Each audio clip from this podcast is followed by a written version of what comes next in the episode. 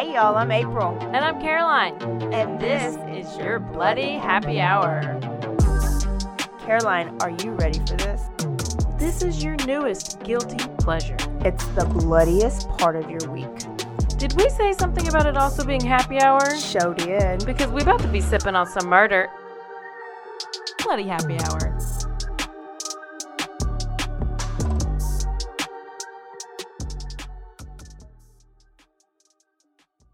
Y'all, this is April. Um, this is Caroline. And we have a special guest here. Go ahead. Should I say hi, Pete? This is Pete. Pete? Who's Yeah. Pete? Pete Sousa, um, friend friend of the show. Friend of the officially, show? And, uh, Officially. yeah, friend of the network. Uh, you know, I got a podcast here. I do some other stuff around town, and Tell us about your podcast. podcast is the payoff with Pete. I mean, and this is why I tell people you can, you know, it's about getting sober, and if you get sober, you can go anywhere you want because you know here we are. It's happy. Like that's the idea to get sober and to have fun because now you can sit down with people drinking white claws all Are you night. on the Are you on the wrong Are you on the wrong show? I think I'm. I Did think you I'm- actually accidentally get on the wrong show? Oh no, I'm on the. I told. I, I've, I've been ready for this for 20 years. Okay. Yeah, I'm, I'm, I'm ready. Okay, okay. So you're good with us drinking our White Claw. Oh, knock yourself out. So payoff with Pete is not how to get out of debt. It's not how to get how to out of get debt. sober. Honestly, though, I should start. Well, I should start listening to one of those. Yeah, Okay. so I can, have, I can have both. Yeah. And tell us what your day job is. My day job is I do news uh, here in Waco. Uh-huh. Do the morning show. I get up real early. Um, but I'm shot out of a cannon tonight because I got today. I got tomorrow off, which is good. And uh, yeah, I do some other s- stuff. I do some sports play by play. Yes. So I try to keep busy. Yeah. So if you recognize his voice, it's because he is Waco famous. Waco famous. I'll Pretty take it. Pretty much. Pretty much. So what we usually do is we embarrass all our guests Okay. and we ask um, random questions. Wait, first, I want to ask um, something else about your podcast. Mm-hmm. Is there a story behind how you like came up with the idea of doing that, or do you have a personal story? Yeah, I mean, I'm sober for about ten years, and, and my whole thing was, uh, you know, I was pretty, I was pretty screwed up. So uh, I, I felt like, um, you know, when I got, when I got my, you know, back on my feet, and I was living a life that I was fulfilling and fun. I was like, you know, and I got a platform, you know, with the stuff I do. I was like, Yes. I, I, I got to kind of, I want to share it, and there's a lot of other people out there who want to share it too. So it's cool, you know, just to have some guests on and and talk to them about what it's like uh, on the other side because it can suck when you're in the middle of it, but it's really Right. good on the other Yeah, side. yeah. Yeah. Nice. So Pete's not drinking a White Claw. No, but I'm actually I'm drinking uh, a fountain soda from 7-Eleven. A fountain soda. shit. Love it. Uh-huh. Is it love Dr. Pepper? Uh, a little bit of Dr Pepper, a little bit of Coke Zero. Yeah. It's a suicide. Do you remember when you mix a bunch of drinks, people would call them suicide? no, Or rainbow? I don't know, April. I no, I, think maybe I know uh, That's what I- my brothers used to call it. You put a whole bunch Suicide. of they put they like call it suicide. a bunch of alcohol in there as well. Because no. I mean, And then they used to call it at school, and then the teachers would have to say, "Let's just call it a rainbow," because you know you Oh, can't, can't say talk the about F word. suicide. Yeah, yeah. Yeah, okay. well, Well, he's enjoying his Coke Zero and Dr Pepper, and we're honoring Hunter Biden again with Oh his with this White Claw. speaking of sober, Speaking of sobriety, far from it. my buddy and I were talking about some of those Hunter Biden videos that I saw this week. Well, and you he- know, April doesn't know anything about anything that's recent. She knows about she's FBI. Crime stuff. Yeah, she's Yeah. FBI. Yeah. Mm-hmm. Well, I like to dig into like the pop culture stuff or like the news, real news, yeah. But it's just because it's so crazy. It's like the, then there, it's just being ignored. Like it's no big deal, you know. it's- So when that video came with him drinking the White Claw in Yeah, the yeah. bathtub uh-huh. and smoking the crack Yeah, at the sober we- house. yeah, At the sober Or the recovery center. I didn't know that that's where it was. Yeah, yeah. It was like at a re- Or he was at they a said. recovery center, Yeah, see, I got to do a little more digging. and This is right in my it was like this green, this like tub. It was like a It looks like a happy like a endings room. Yeah. like the room you go to to get the happy ending after your massage. I mm. think that's it. It's probably where he mm-hmm. was. Mm-hmm. Um, okay, Pete. Caroline got a new purse. Did you put it on video for a reason? On oh, purpose? Yes. It's front and center. It's front and center. Her mom, your mom, your stepmom, Stepmom. bought her that purse because it has upside down pineapples on there. If you hear the term or you see an upside down pineapple, does that mean anything to you? No, I, I, I, uh, I, I knew somebody once who a pineapple meant that they were stressed out, so they would. It was a code word. Oh. pineapple. But upside down pineapple doesn't mean anything to me. Okay, okay. Okay. Well, What am I missing? Well, you're missing a whole yeah, we're gonna- community. yeah, it is a community. A whole community. It's, Well, that's an upside down tree too, not just the pineapple. yeah, I mean that's a literal. That wonder is what a that community. means. I don't know, but it's that's all kinds of different upside down, sideways, straight up. I mean, it's upside down pineapple means you're part of a swinger group. Oh no, really? Yeah. hmm And they say if you have red mulch in your yard, then that also is a sign. I don't know. April I just know some- about the keys in the bowl. And that- Yes, yeah, that is that's That's Another that's sign. that's yeah. the But one if thing you that carry know. this purse around, putting side- people are gonna be like, mm, Yeah. swinger. So she's she's gonna go around town later on. So I'm like, oh, I would be interested to see what kind of reception you got. You no, should I always say I want to like do record an experiment, and You'd want have to go to a bar or restaurant and put it down on the on, on the bar. Right you know? there. Yeah, that's the move. That's the move. Yeah. That's the move. And move. it comes with like a little zipper thing inside of it. I was Nice. She was very like she was so giddy when she gave it. to me. It's a nice bag. I mean, yeah, it is. I would take it places. I probably would. You're about to. You're about to. So, what's your question for him? Um, were you ever given porn as a child? No, but I found it.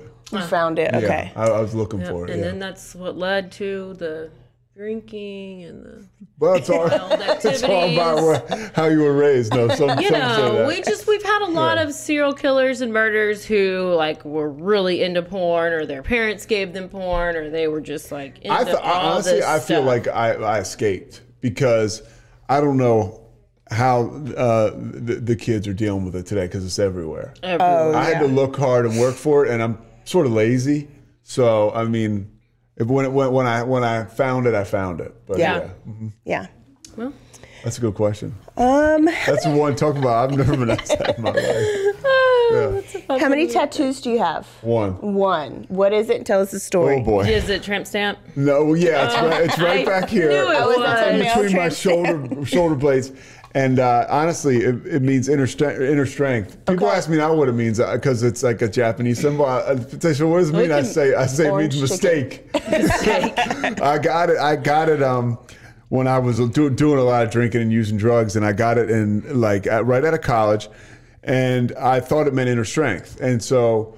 I'm walking down the boardwalk one time in, in uh, New Jersey with with my girlfriend at the time, and this guy behind me is going like, he's going like ghost, ghost. He's looking at you know my, my tattoo. Um, Ghost. Okay. I'm like, no, no, no, it means inner strength. And he's like, no, man, that means ghost. Yeah. he was a Japanese man. And then I went to a gym um, where a guy was another Japanese guy, and he just liked to fuck with me because he was like, speed it, speed it. He would follow me around, like, because I, he was like, what do you, do you know what it means? And I would say inner strength. He said, no, I mean spirit. And, and I got the, the impression that that culture, they get a real big kick. Out of at, at, it, at, at yes. people like me getting those symbols. Yeah, Yes, it's uh, yeah. So I got it, and the only thing, the only right decision about it was I put it in a place where not many people can see it. Yeah. Yeah. At least I can't see it. yeah, you Forget it's there. yeah, yeah, yeah. Wow. Okay. So when you were drinking, what was your drink of choice? Uh, you know, I liked Stella, but I, I liked anything. I mean, Okay. yeah, like what you were talking about. Um, like Long Island iced tea came to mind when you were talking about Yeah, yeah, yeah. everything, like because you drink Oh, so many yeah. different drinks. Yeah, Uh-huh. but I, I just loved to drink. So Okay. uh, cold beer was was my favorite. A cold beer. And then what was your drug of choice? Speed, like I did, like a lot of cocaine and a lot of like Adderall and all that stuff. Oh, wow. Yeah, Okay. uh-huh. Okay. Stuff. Yeah. So you had to have a lot So of money to do that. Wow. And you were from up north. I was from right? up north. Yeah, I was Okay. from, I'm from outside of Philadelphia. Yeah. So you probably moved to Texas like I'm not doing math. yeah. No. So let me get sober. I got sober in, in Pennsylvania, so and then I started to move around. A little Okay, bit. okay. Yeah. So when I got here, you know, I was clean. Okay. It's Uh-huh. yeah. probably a good thing. Yeah, You don't want to probably. you don't want to sniff wasp spray. Yeah, I, it's funny Or you talk like about battery yeah. acid. That's the big uh, drug around here. I It guess, is. Yeah. I have family in Michigan, and theirs is heroin. They don't even hear of meth Yeah. up there. Theirs is heroin. Ours is meth. So I There's mean, a lot of meth here. Uh, That's what I've I mean, I heard, know there's fentanyl. Fentanyl, I've heard, yeah, recently, and yeah, but that's scary. Apparently, you pick up a dollar bill on the street and you're gonna go into like a That's coma. as a drug addict, you. I, I'm very relieved. I'm feel like I'm blessed. That's another thing, like the digital porn, like like with fentanyl. I miss that because a lot of guys now you hear are just going to do a line of cocaine and it's laced with fentanyl, and right. they, and they die. That's what, yeah, that's like they, Done. yeah. they just, I and you can touch it and you can, I, yeah, don't know. I, I heard. I've heard crazy stories too. Yeah. yeah. Mm-hmm. Um. So ma- you're not married. Any Not married. kids? No any- kids. Anything? Not, pets? not married. No. Engaged. Um, uh, not just engaged. asking for I the people out there. No, I've been close a couple times, but no- Okay. nothing ever yet. Okay. Uh-huh. Okay. Yeah. No. Yeah. Yeah. And you still like women? I still like women. Okay. Yeah, hopefully they still like me. Exclusively? Yeah, exclusively. Yeah. Um, I got. A, I have a girlfriend right now. Okay, Um, okay. She lives in, uh, in in in Dallas. No, she she lives in Niagara Falls. No, I'm joking. she lives in Dallas. In um, Dallas? Yeah, great woman. And you've yeah. you've seen her like she's a real person. Real, well, yeah, like, real person. No, a- Okay. a, real person. Um, sometimes she's a definitely a real person. Okay. Yeah. Well, that brings me to mine. I have to tell y'all that I feel like I saved a life today. Yeah, this is a- Oh yes, yes. I yes. did, and I've only told Caroline a little bit of the story, but me and um, two friends were in Cameron Park going for our walk, and we see a little girl that from far away she was dressed kind of like um, Little Bo Peep or like Dorothy from Wizard of Oz ran like just on her phone. And so we speak, and she's a little bit of duress. Anyways, as you talk more, I don't want to say too much, but as you talk to her more, she was waiting on an Uber to come get her. That her friend that she fell in love with online was sending to come and pick her up. Where was this in Cameron Park? It was um, in the neighborhood. Okay. Okay. And What's the name? What's the name? There's a neighborhood, yeah. There's a whole little beautiful neighborhood over there. And so uh, we said, "Oh, so have you met them before?" And she says, "No, but sh- but they exist. I know we've bonded." Um, and they were literally coming to pick her up. And as we talk more, she's not a runaway because she was 23 years old, but she looked 14. Oh, she did look 14. Yeah, and um, her she's very much isolated and not allowed to leave at home. So I thought maybe they were like Not allowed to leave homestead, the home. Yeah. like homestead heritage people, because that's what they looked. They kind of look like. First, I was thinking, did she escape from the Methodist home because it's right there?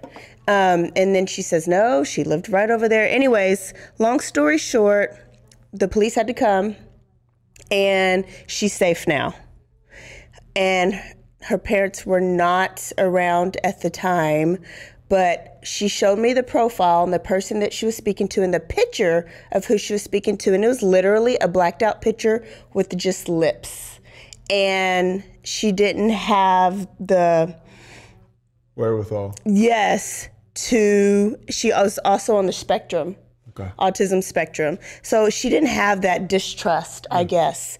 Um, but this is what I told her before I found out she was on the spectrum. I was like, friend, I don't want to continue my walk and then I see you on the news. You think you're meeting your love. However, You're going to be trafficked. it's going to be an old redhead white man with a little bitty penis, and he's going to put heroin in your arm, and and and like trade like pay men are going to pay him to screw, have sex Yep. with you and she had no reaction she looked straight through me but i said too much like she can't even like fat you know fathom that but she's a beautiful girl so sweet she's safe now Wow. So you called the police and they came? she actually wanted me to. I gave her like some options and she was like, let's, can we um, call the police? Because she actually wanted to leave home. She didn't want to go back home, mm-hmm. but she didn't have. So that was a highlight of my day. Yeah. sure, should, I should, should be a almost hi- like- should be a highlight. yeah. I Yes, but I'm scared to say too much because the parents are here, and I don't. They probably don't believe in they listening? Spotify. But what if their coworkers do? and then they'll tell them because the I don't want the daughter to get in trouble, even though it was, she says nothing abusive happens at home. She's it's like the Stockdale family that we talked about last month. Basically, the mom is like that. um, Well, good job, because honestly, I, I'm jogging through Cameron Park a lot, and I see sh- stuff like that. I just keep it moving. I mean, and it's not because I really need like a cry for help. Like that's Yeah. sometimes I have that, uh, you know, naive um, Yes. approach. Like, oh, she must be coming from a costume party. you know, really, it was Yeah. like you know Yeah. something like that. Yeah. Well, at first we were talking about how Cameron Park's haunted, and then we see this person there that doesn't look like she's in this century, and I was like, what if it's a ghost? Yeah. what if she's really not there? And then it kind of progressed. But if I was still a runner, I would not have stopped because Yeah. you don't want to mess with your time. Yeah. You know? Totally. You're Yeah. trying to get your PR, but Yeah. I can't run anymore, so we were walking, so uh, we had the time. That's impressive. Yeah. And then what? She told me another story this week. I don't know, but we have to talk about the 40th anniversary of the Lake Waco murders, which was yesterday for us, a week ago for when y'all hear this. And did any of y'all see the article that came out? Yeah. Yes. Uh, the- Tommy Witherspoon at our station, KWTX, did Yes, it. Yeah. yes. And so now finally, and I guess it's always Waco's. I think always have been divided. It's coming out more and more that David Wayne Spence might have been um, executed for something he did not do. What, do do you you- think about? Do you know the story? Yeah, I know the story. I mean, I've literally learned it. I learned it a little bit yesterday. I got a chance to really kind of dig into it. Uh Uh-huh. huh. It sounds. It sounds like so wide. Here's what it sounds like to me. It just sounds wide open. There Yeah. didn't. It didn't sound like. Uh, like there was a great enough reason to convict him or, Yeah. or or to have him executed. If there was, that wasn't in the article, and I don't. I don't put that on Tommy. He's a great. He's got it all. So yeah, I think it, uh, there's something missing there. There's a lot missing. Oh, yeah. there is. So you, yeah.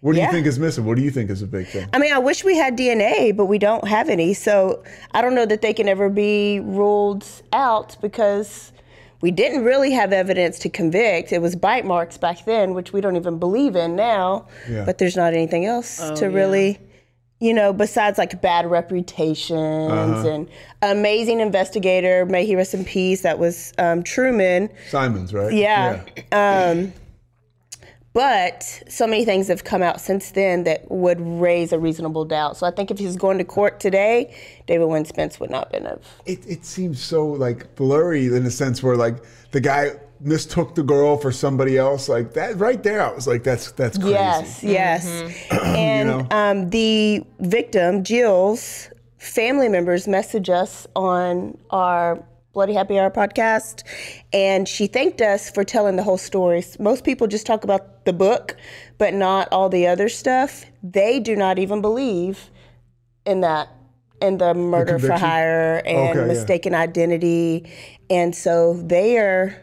The mom is probably about to pass away, not knowing who actually killed her daughter. So that was interesting to me. If the actual victim's family doesn't believe it was David Wayne Spence and the Melendez brothers, then I gotta go back lot. and listen to your podcast for that. Part one, part two, and we recorded the lawyer. We interviewed the lawyers, Russ, Russ Hunt, and Walter Reaves. So go listen and then Yeah. tell us what you think. I will. Because it's a lot. Yeah, Can we talk about Jen Shah?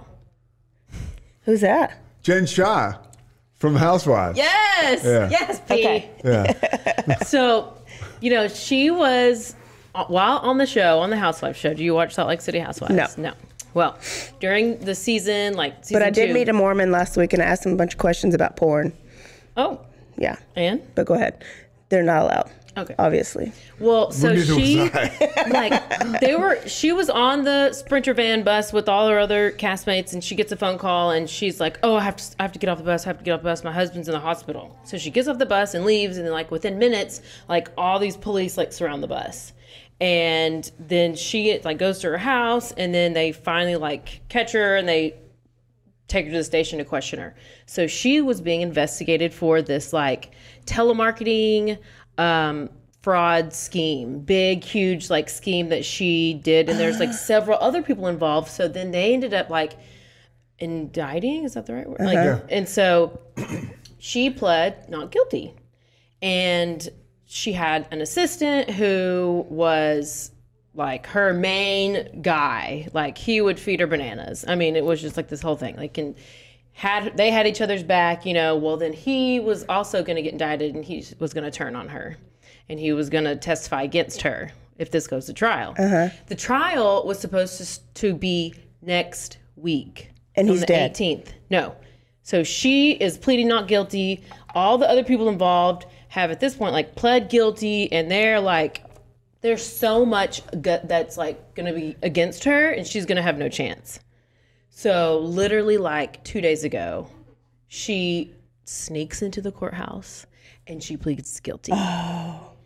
And what it is is I have it exactly. It is a Shah and others carried out wide-ranging telemarketing scheme that would defraud hundreds of victims of people who are the age of 55 and older. So they would sell um, business services to these people.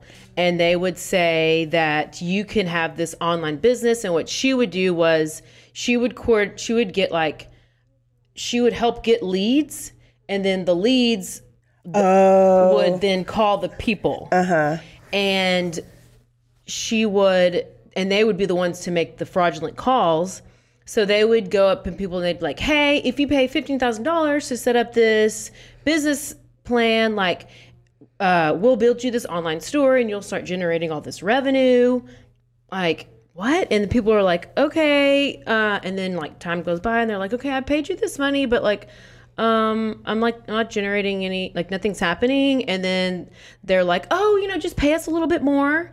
Um and we'll get this we'll get you this elite marketing team Oh my goodness. and some coaching and we'll redo your website and all this stuff and the the She was out there like the face of it, right? I yeah I mean I think I'm that guessing just because she's well, then fabulous. the, the the victims are like, oh, I, I can't pay any more money. Like I can't I Yeah. don't have any more money. And then they're like, oh, it's okay. We can help you do debt settlement, and we can, uh, you know, More services. yeah, more services. And they're like, I literally am out of money at this point.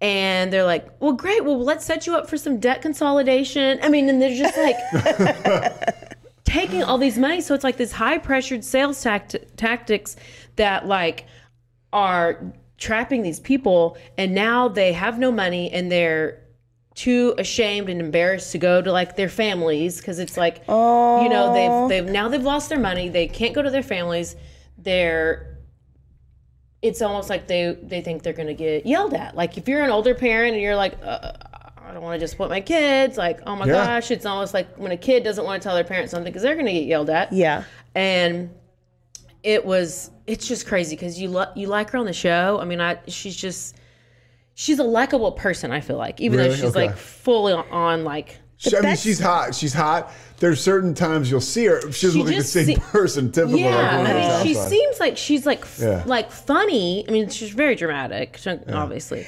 but But that's slow. do all, yes, It's Yeah. low. It's just mean, as bad as preying on kids. Well, yeah, and it's it's and these the people they're just like they fall into this trap and they're like I put all this money in and I I if I put a little bit more in, I don't have to tell my family. I put a little bit more in, like I can fix it. I can fix it.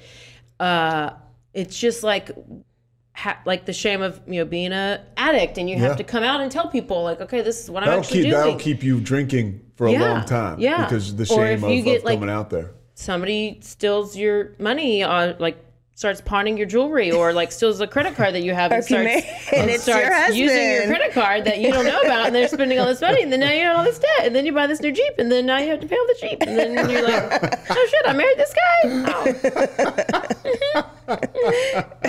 so the the goal is that this happens to so many people Yes. so don't feel shame don't be embarrassed You're not the only one. and don't yell at pe- show compassion if you're going to be the per because like whenever i got out of my situation i didn't know how people were going to react but it was very like i was like i'm going to get yelled at i'm going to i did not get yelled at nobody yelled at me Yeah. like y'all probably yelled amongst yourselves mm-hmm. but nobody like i told you so i told you like because that's the word Those are she- real friends. That that- and that's crazy because that keeps you sick for a long time. The Yeah. judgment Yeah, and the possible yeah. judgment. Yeah, and I mean, Yeah. like I remember y'all were like, you know, oh my gosh, it- the- Let's I'm have a glad you're Okay. sleepover. I'm glad you're okay. Let's hang out. Let's go. Let's do something. Let's get you away from the sky. You know, like I so- probably did say I told you it was Ted Bundy, but that was it. Yeah, but there was no. I remember. I re- just really remember not having any like, because I knew. Like I was like, I know y'all told me. I know you told me. But now I Now I know. now I know, and please don't give me shit for it because Yeah. I already feel like the lowest of the low, Yeah. like shit. So Yeah, I didn't know And we're such fr- a good friend. Well, and and, and by the way, this is the how freeing is it when you finally come clean and you're like, oh, you know, you get that monster Yeah. out in the middle of the room, you start getting help, and you start moving towards and like the solution. you re- like it's not it's it well you have to realize it's not your fault even though it's hard Oh. to because Yeah. it's like with uh, with this like with these people old people getting taken advantage of it's like it's not your fault they like they have these high pressure sales sales tactics and they are good like, at their job. they're good at their job that's like with these con men and these people who are talking trying to talk and they just are persuasive and you know us it's um, easy to say yeah. yeah us people over here who are just like And you know what the hardest thing not is? Just the last thing to say. It's hard to say. I got to get the hell out of this. Yeah. Some people Yeah. go their whole lives in a situation that's totally fucked up because they don't. They can't find that gear to be like, oh shit, guys, Mm-hmm. I need help. Like I need you to help me get out of this. Yeah. Yeah. Yeah. Yeah. Yep. Wow. Wow, wow, wow. So thank you for coming to my TED Talk. Part two. Part two. I'm excited for the story today. You should tell them. Y'all. Orenthal James Simpson.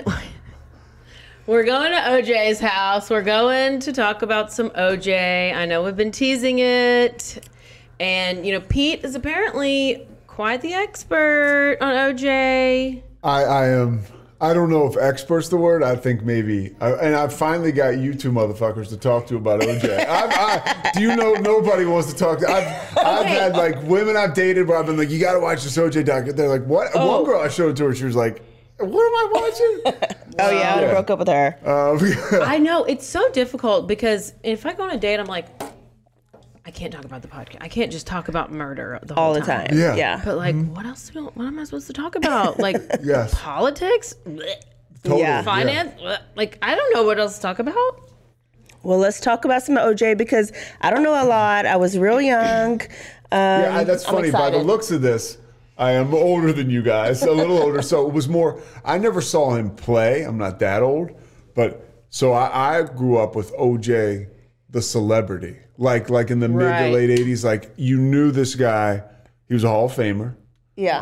Um, can I give a little intro in- about him? now? Please. Yeah, yeah, okay. yeah. So How old were you whenever it all happened? Okay, You so know, I like, was in- I was uh, it was '94. yeah, So I, I was was, I was going into my senior year in high school. Okay. Okay.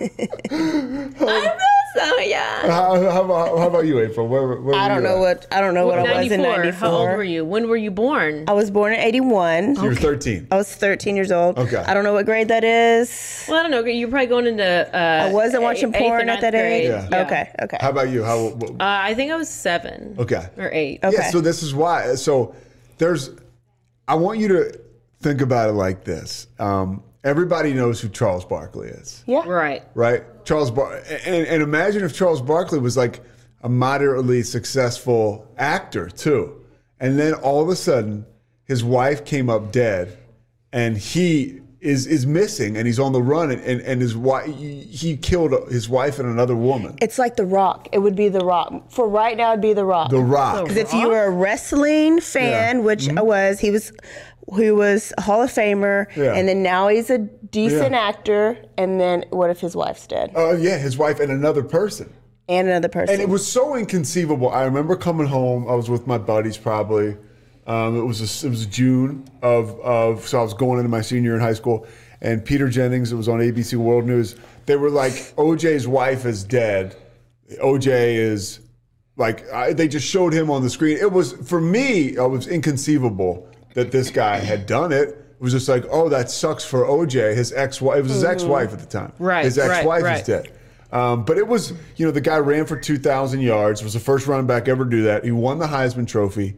He was a Hall of Famer. The Bills sucked, so he never got to experience his uh. full potential. But it was also a point in time when he walked away from football because his skills were somewhat eroding, but there was so much more out there for him. I mean, he literally went from football right into being like in big time movies. Yeah. He was he, he wanted to be a serious actor, and he could never get that. So he was actually even smart enough and funny enough to be in the Naked Gun The movies. naked gun. that- yeah. Uh, which was like a that, that he had a shitload of success with that. So he was a studio analyst for NBC. uh, the NFL and NBC, and then he would travel to games as like a. He was a when the the last Super Bowl OJ worked was the Cowboys, and they were ironically playing the Bills, and he was the sideline reporter for the Super Bowl. Like so, he was that big. Like Yeah. he was, you know, he's the third man. He was on Monday Night Football for a while. He sucked, so they took him off. Yeah, I remember Um, that. But yeah, so I mean, this is a guy who was. It was inconceivable that he could, you know, and these were brutal, brutal murders. I, brutal. oh, I remember. I do remember the the chase. Mm-hmm. Um, I didn't really know who. I knew he was a football player. Yeah. I Yeah. remember seeing it, and but I was never watching the trial Yeah, because I was yeah. like eight or nine or something. But did you know that his father was a drag queen yeah, his father was. was and gay? that is some What? great digging. Which Yes. one's well, who, is his father? The black So one or his- the black or white? Yeah, they're, no, they're both black. Cause Yeah. uh, mom, OJ had black you- parents. Eunice, Oh, they're both black. Eunice, Eunice, and Jimmy, Jimmy Lee Simpson, and he the Eunice. he was there in San Francisco. The father was a well-known drag queen. Closeted homosexual, though, kind of, but he was a drag queen. Yeah. Yeah. and it was like later announced that he was gay and he died of AIDS. Oh. Well, his parents, well, they were still together. They separated, and he was raised by his mom, and they lived in the projects. And he had like a couple of siblings. Um, he like he was taken. He like was in some gang for a little bit. He was in a little bit of trouble. Yeah. But then he met Willie Mays at one point, and he said like Baseball player? the baseball uh-huh. player, and they said that he, that's who encouraged him to like get out of trouble and like maybe focus on sports. Yeah, it kind of changed his life. Yeah. Yeah, yeah. All right, so this is I wanted to, to touch on the, a, a point that you that this is being brought up here. Some of the people think that that's how OJ was so you know because back in the, in this day and age, be, being a homosexual was not. Oh, he was oh. super and, embarrassed was, about and, and and being a homosexual in black culture was just not. Oh yeah, Yeah. still So not. There were two things that he was very beneath the surface was furious about. People people say Yeah. it's Yeah, yeah, yeah, yeah. And he never expressed this. Hey, Yeah. Pete, I'm Yeah. just going to tell you this: if if you get in trouble, just look straight into the camera Yeah, for people that don't know, Mike has too His many dress people. code around is pineapple. He Yeah. already told us earlier. Yeah, you guys good? yeah, Yep. man. Yeah. Okay. All right. Just go jump in front of the next train. And so wasn't he the like for the NFL? He was like the first draft pick for the Buffalo Bills. I don't know if he. I think he was the number one draft pick. Yeah, but he was supposed to and he change played the for Bills. USC. Yeah, And that's then what Yeah, that's what I that's where wondered. what college he Yeah, went to. so he played played for USC, and then he. At what point was he named the Juice? I, I think he was O.J. Simpson. He was the juice, like in, in college. Um, Okay. Yeah, so like, a lot of people refer to him as Juice. Yeah. Yeah. Uh-huh. So, what did he have the? I read that he had the largest contract in professional sports history. At the time. At the yes, time. At the time, Yeah. and that gives you an idea. Which is gives- probably nothing now. it was like Nothing six now. hundred fifty thousand dollars over five What? years. yeah. And then, but then there was like apparently this like um standoff. Like he, he or he he was like trying to negotiate to get that to get to that level, and they were like not wanting to do it. And then that's when he was like, "Oh, I'm just gonna go start doing some acting." So that's Yeah. when he started doing some acting. Because and then, exactly yeah, in '73, I think is when he ran for over 2,000 yards. yeah, I think it he was got more money. Yeah, Yeah, yeah. and so he started to make more money. But yeah, that's uh, that's exactly. Um, I didn't even think of that when we were talking earlier. It was it was one of those things where nowadays a player would keep working because there's astronomical money in it. But Right. back then, it's like okay, I can go act and make the same money and not get, Mm. not bang myself up. So was he in any Hall of Fames? Yeah, he wa- he went to the and NFL is he Hall of Fame. still in any Hall of Fames? Uh, you know, I don't know. I think he was. That's a great question. I know, I think he's in. I know he was inducted into the NFL Yeah. Hall of Fame. You know, he was found not guilty. So, which is a hey, he was found not guilty. Look, April's giving me the side eye. He was found not guilty. Yeah, So, but you like with Chris Benoit, remember the wrestler that killed Oh, his? yeah. They inducted him, and then they pulled it back, and they actually like don't. They took him off of everything WWE. So I Mm. That was just wouldn't be 15-year surprised for, of that Oh, wow. Chris Yeah. Benoit. Mm-hmm. Wow. Well, I do know that in 1975, People magazine talked about how he was the first black athlete to become like the a lovable media superstar. Oh, And was it he the like- first black husband? Winner? No, I don't No. think so. But he was. Well, he just he, he had like as far as like acting and stuff because it was there was a bunch of like civil rights stuff was happening and it was it was a big deal because he got this like Hertz um, Sponsorship. sponsorship. Yeah. Yeah. So they were like, well, like we don't really have a black person who's in commercials who who people are wanting to see. Uh-huh. And it people didn't necessarily see him as black. And Yeah. He, he wanted and that white people And that's loved how he OJ. wanted it. yeah. Yeah. And he, people would ask him, "How do you feel about this, this, or, or this?" and he was like, "Oh, I'm, I'm just OJ. Yeah. Like, I'm, I'm not, I'm not black. I'm not. I'm OJ. Yeah, Yeah. I'm OJ. And so he Which was. pissed some of the civil rights people Yeah. off Yeah. back then, like Dr. Harry Edwards, all these guys who were kind of at the forefront of that movement. OJ was kind of like, I'm, I'm, I'm good. Like, I, I got to Right. keep my brand strong. Yeah. yeah. In the Hertz Yeah. commercial, he's jumping over suitcases. OJ, go! And, and, and go, this, this old white woman is saying, go OJ, oh, go. Oh, And that kind of gave you the idea of like his marriage with society. You Yeah. know, how, how lovable he was. Yep. So he had this huge thing with the Hertz rental car company. So he was very lovable. He is he was charismatic. He had these endorsement deals, and Wouldn't you guys say he was a good looking dude as well? Oh, yeah. thought- yeah. he Yeah. still Yeah. is. yeah. People were naming their kids after him. Well, um, let's go to his. He met Margar Marguerite, Marguerite. Whitley.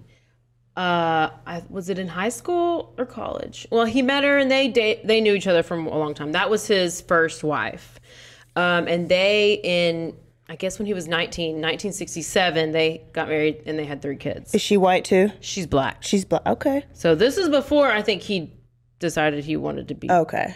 Um, So he had to divorce her real quick when he figured out he, Well, I he didn't ju- want to be this black. is what he he had her. he had the wife at home. Yeah. He was over here Side cheating side on her left and right, Okay. cocaine, all the stuff. So they have three kids. They have Arnelle, Jason, and Aaron. Now, did you know that their third kid, Aaron, actually drowned in the swimming pool? Yes. So they he lost a child. Oh no. Like at That's traumatic. mm, Yeah. two years old or Apparently, something. Apparently, their marriage never recovered, and he kind of blamed Marguerite because I guess she was was there. at home. Yes, I, I, I, right, yeah, yeah. So let's keep the trauma tally mark. So you got a gay drag queen LGBTQIAPK dad when before any of that was accepted, yeah, yeah, yeah. Yep. and then now, you've you lost, a child. kid. Yes. So then he meets Nicole Brown at in 1977. So he's still married. Uh, she was 18. She's working out a, as a waitress at a Beverly Hills club. This place called the Daisy. And you know they just started. They he met her and then he left and like came back again, had dinner there again, and saw her again. And then they started hanging out and they started you know whatever. He he was still married, but he eventually filed for divorce. And this was like just a few months after they lost that. Ah. Yeah. So it was Marguerite. in March 1979 he filed for divorce. And then he went to marry Nicole not until uh, 1985. So they dated for a while. Okay. And then they went on to have two kids, Sydney, who was born in 85, and then Justin, born in 88. And um, according to this uh, advocate for victims of domestic abuse, um, she said that Simpson and Brown, that their marriage was textbook example of domestic abuse. I mean, mm-hmm. the roller coaster that they go through, it's like they were just both feeding off of each other. It was They I were mean, toxic for each other. A hundred percent. So Nicole signed a prenup, and she, I've only saw this one place, but she said she was prohibited for working while she was married to him. Control. He was, I've see, never was heard very, of that. Yeah. very oh. controlling. I had a situation once where I was dating a girl, and I was like, like just kind of out there with her, you know. And I was talking with my buddies a lot about Mm-hmm. it. He goes, "Dude, who do you think you are?" And my buddy was like, "You think you're OJ?" Like- and he was like, and that was his way of saying like, "Stop being so goddamn controlling." But he was so controlling. I mean, it was either she was going to be with OJ or she wasn't going to be with anyone else. Yeah. One of her best friends I saw. I was watching this clip. Uh, Faye Resnick was like, if Oh, OJ, if she talked to so so much as the gas station attendant, OJ would make up his mind that she was having an affair with him. Like that was the kind Well, of it's almost relationship like we're because talking about. you know that's what he's doing. he's he's Yeah. cheating, and so then he's thinking that's automatically like that's what she's doing. Yeah. Yeah. which they both were actually sleeping with other people while they Yeah. were together because they were together for like I mean it was a span of over 15 years that they were together. So throughout their marriage there was 62 incidents of domestic violence. Wow. Several previously were unknown to like the authorities, but they had found the 62 on record? well, I think that she, Okay, okay. yeah. Well, the, and then they found these like letters that she had written, and they were in like a safety deposit box, and it, it said sh- she was conflicted to report them to the police because she was so financially dependent on him. She didn't want to lose all the stuff that she had, and then the police had eh, OJ had created such a uh, environment with the police that Yes. they would like stop by his house and Oh, they would like come have a cup of coffee. They would party with him. He's like and They were just never interested in in arresting him for abusing her, and like it was there that she had called the cops several times to Mm-hmm. come over for I think eight times total. Oh, this is great. I'm loving Yeah, this. You, and guys, there- you guys are good at this. This Oh, is great. Yeah. well, gotta, All right, so he I calls gotta- the cops eight yeah. times. This is great. Yeah. Yeah, it's like a little, literally a story.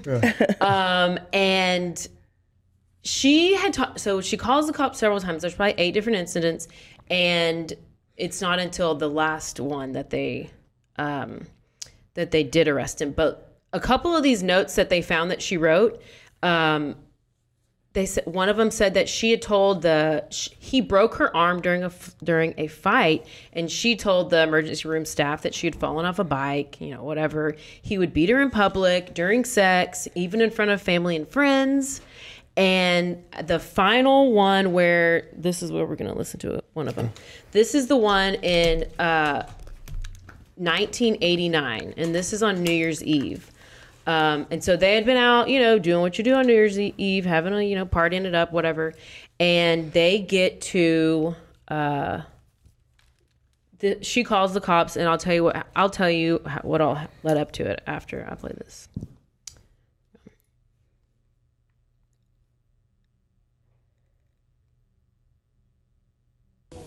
911 emergency Can you get someone over here now to 325 Gretna Green? He's back. Please. Well, okay, what does he look like? He's? O.J. Simpson. I think you know his record. Could you just send somebody over here? Okay, what is he doing there? He just drove up again. He just drove somebody up. over. Okay, wait a minute. What kind of car is he in? He's in a white Bronco, but first of all, he broke the back door down to get in. Before. Okay, wait a minute. What's your name? Nicole Simpson. Okay, is he the sportscaster or whatever? Yeah. Okay, what is? Thank you. Wait a minute. We're sending the police. What is he doing? Is he threatening you?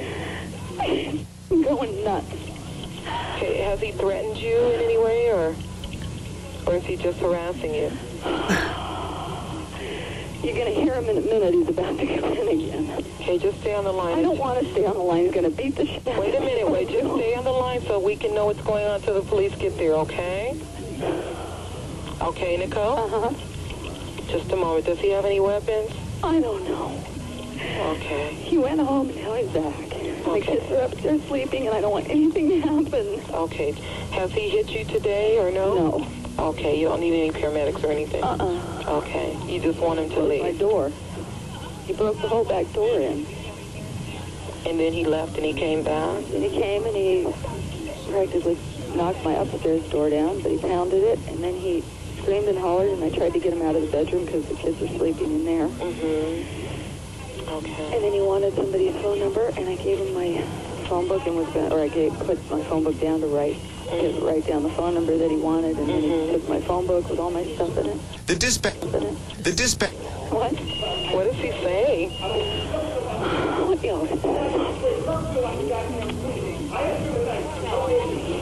Calling unit your domestic violence at 30 Crescent 325 South Crescent Greenway is still too high. The suspect is now entered in the shelter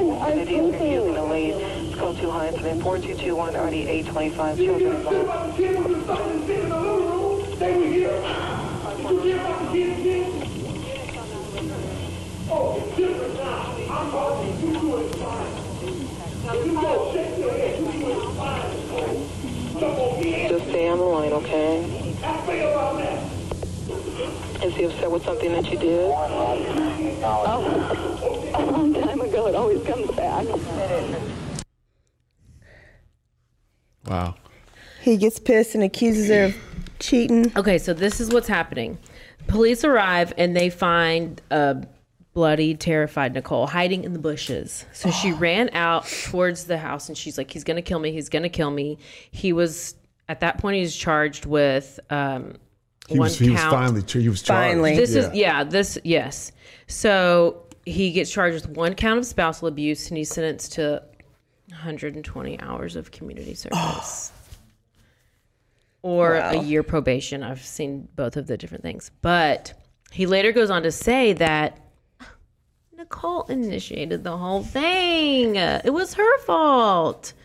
And And Nicole. somehow after the trial and after this was play like everybody heard the 911 call and somehow he came out of that night as the poster boy of an abuser he has no idea why so she, she says she's at uh, gretna green drive so at this point they are separated okay They're at what? Gretna Green. the- that's her that's where address. she lives. Address. her okay. address And he yeah lives on Bundy. Or- No, she lives on Bundy in Brentwood. He lives at Rock, Rock, Rock Place, Rockfield. I got it all. Okay, okay. So January, it's January 1992. Nicole t- tells OJ that she wants a separation. She then moves out of the house with him and moves to Gretna Green Way. Okay. Gotcha. That's where this call was from. It's a half a mile from Rockingham, which is their mansion Yes, where yes, yes. OJ Okay. lives. Yeah. So he's keeping her close. Yeah. Um, OJ. By the way, in that, in that in that 911 call, you could hear what he was if you could kind of hear what he was yelling about. So they were already separated or divorced, but she was having sex with this guy Keith, Okay. um, who owned restaurants. She was dating him, and apparently one at one time OJ was kind of lurking or something. yeah, there's two different ones. One of them is she supposedly was having like a sec, um, a group sex party, and they were doing drugs. And then another one is when he peeked in the window, and he, She's having she sex with this guy, sex, Keith. and he like bangs on the door twice and leaves. Yeah, and he's so he's referencing a lot of that in that 911 call because he still can't, and that's why she says it goes uh, uh, uh, ways back. yeah, Yes, it always yes, goes back. yes. Okay. Okay. So she wants to be separated. OJ shocked, but he continues to pursue her and he hopes they can reconcile. But Nicole started dating other guys and then she ended up filing for divorce two months later. So like late February 92. He is losing his shit because Yes. she's seeing other other men. Yeah. And so Nicole said that OJ was like stalking her and harassing her and um, just like obviously like an intimidation tactic for an, an abuser. Um, and she, this is when she talked about the time that he spied on her whenever she was having sex with that guy. Well, OJ says that he was coming home from a party and he was just wanting to stop by her house to see what she's doing. He says he was hoping maybe he could get some literally like That's how that. he's. Oh, oh, well, yeah, I could get some. Like, ugh. Disgusting. He sees her with a boyfriend, bangs on the door twice, and then leaves. The next morning, he goes back to the house and confronts her while he's there. And she just is like, oh my gosh, like, okay, you stay in here. Let me go talk to him in the other room. And it was just like this whole big thing. Um, they were supposedly, according to OJ, supposed to be telling each other when they were seeing other people. really. So, and he started dating this lady named Paula. Yeah, yeah. And so he, when Nicole would call him, she, she well, this, She was smoked, by the way, Paula Barbieri or whatever. yeah, yeah. she was. Hot. Yeah, I mean, she was. Yeah, it's like So- one of those things. You, I, I was watching a documentary recently. I was Yeah. like, wow. Oh, well, then Yeah. so was Nicole. I mean, they all. So was Nicole. All Stunning, he stunning. wanted blonde white girls, Uh-huh. and that's who he. That's who. That's what. That was his thing. That was That his was type. his thing. That's who he wanted. And And she needed to find somebody just as rich as OJ so she could afford to not be yeah, with OJ. yeah. Well, so then, uh, Paula was getting pissed that like Nicole kept calling OJ and everything, and so she was like, "Look, you got to stop," because she would just call him to talk about her boyfriend or I don't know. There, yeah, there, That's you what know, he there are theories. Yeah, like like Yeah. she's still like we talk about. It's toxic. Yeah. So it's it does like I she's still I think they were having sex every so often. Right. The two of them like So I mean, there was that still going on. It was Mm-hmm. real messy. Yes. So it was like over the, those next few months, they were like kind of on again, Back off and again. forth. They were, like right? they'd Is that what you're- Yes. Yeah. Yes. Okay. They would stay at his house. They'd says, stay at her house Uh-huh. and all this stuff. And so Just then feels messy, right? Uh, Yeah. the second one, the spying incident, that's October 25th, 1993. She called the police again. She says he's going nuts. He's going to beat the shit out of me. Mm-hmm. Police come. And she says he gets this very animalistic look in him. His veins pop out. His eyes are black. And he's just cold like an animal. And it was just very weird. And sh- it was, it scared her. Scary. Yeah. And so this is what she tells the officers. And she said that OJ broke the door down to get into the house, that he had heard a rumor that Nicole was ha- hosting uh, group sex parties and they were doing drugs. Oh, Yeah. was there a bowl on the table? well, I, a bowl of which- keys. Tell us about I the coke, would Caroline. probably Right? like, to there, have there been was. invited. Yeah. Wait, what was that again? You, I might have liked to be inv- invited. I would have brought my pineapple purse. Like I would have fit right in. yeah, you would have. with What about the coke? What were you gonna say? Well, no, I think a lot of this Oh, um, yeah. is is fueled by by drugs. I'm not saying that on they both were sides, was he on, on both drugs too? sides. I Uh-huh. think I think I'm not saying I, I and I'm being like I'm so into this kind of shit. I've almost searched to see like were these people like 24 hour drug users? It doesn't seem like that. OJ maybe later on after Yeah. like all, but it seemed like they partied a lot. They Well, did I party a lot. listened to a podcast where Crime and Sports Yeah. and they were referencing a book they read and it was while he was still married to marguerite and saying like hi- one of his bills former bills players like he'd go stay at their house and like they would just have hookers come and coke and they're like oh just get the keep the coke coming for them because after i'm done with this one i want the next one and just like yeah. they couldn't hang out with him because he was too he was which which partying think too about much. Yeah. it in, in, in that, Yeah, that, I mean- that time. yeah Coke was people were like, let's go. I mean, like you know, it yeah. wasn't. yeah yeah. it was like starting to become like glamorized Yes. Well, then, and I'm thinking too, like CTE, we didn't know what it was back then. could he have? I know, Could, does he have? But what position did he play? He was a running back, and you're and you get absolutely hit a right. lot- a you lot? get hit a Okay. lot, and Yeah. you hit a lot in the head. And those those uh, helmets back then were about like the leather in the back. Oh, of they that had like bag. one yeah. Uh-huh. little strap in the front. Like I have a picture of it, and it's So we'll never know until he dies, and Yeah, we can do an yeah, autopsy. that's a great point And to it's bring up not an again. excuse because he could very well just be ignorant on his own. Yeah. But you now, But when it comes help. to any of those, yeah.